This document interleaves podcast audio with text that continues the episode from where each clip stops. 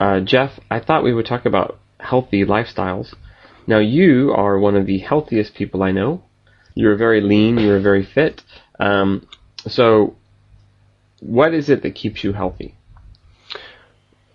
Uh, many things, but I think discipline is one of the one of the most important things. You need to be a disciplined person, a little bit disciplined person. But saying that, it's not hard to be disciplined. Right. Uh, because you do things that you like to do. Uh, for example, I do yoga. And I enjoy yoga. So every day, I get up in the morning and I do an hour of yoga. And is very good for your body. It's easy to do because I do it in my house, so I don't have to pay uh, expensive gym fees, and I don't have to get on a bus and travel 30 minutes to a gymnasium or a fitness center. I can do it right in my right in my house, the front room room of my house, on a little mat. And I also get up with my girlfriend every morning at 5 a.m. and we go for a walk for an hour, a nice brisk walk. Uh, and that's easy to do as well. Just a pair of sneakers and you can walk anywhere.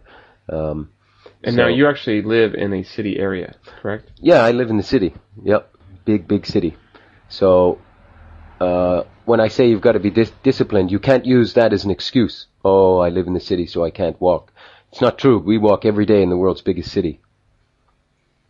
Well, so basically, one of the pillars of your way of staying healthy is to have discipline, to exercise regularly, but it doesn't have to be strenuous, just little things. Hmm, a little bit of exercise every day. Something, something simple, something easy, something you like to do, whether it's walking or whether it's riding your bicycle to work instead of taking the subway or, um, yeah, doing some yoga. Just a little bit of exercise a few days a week, um, and it will, it will help you stay fit and healthy.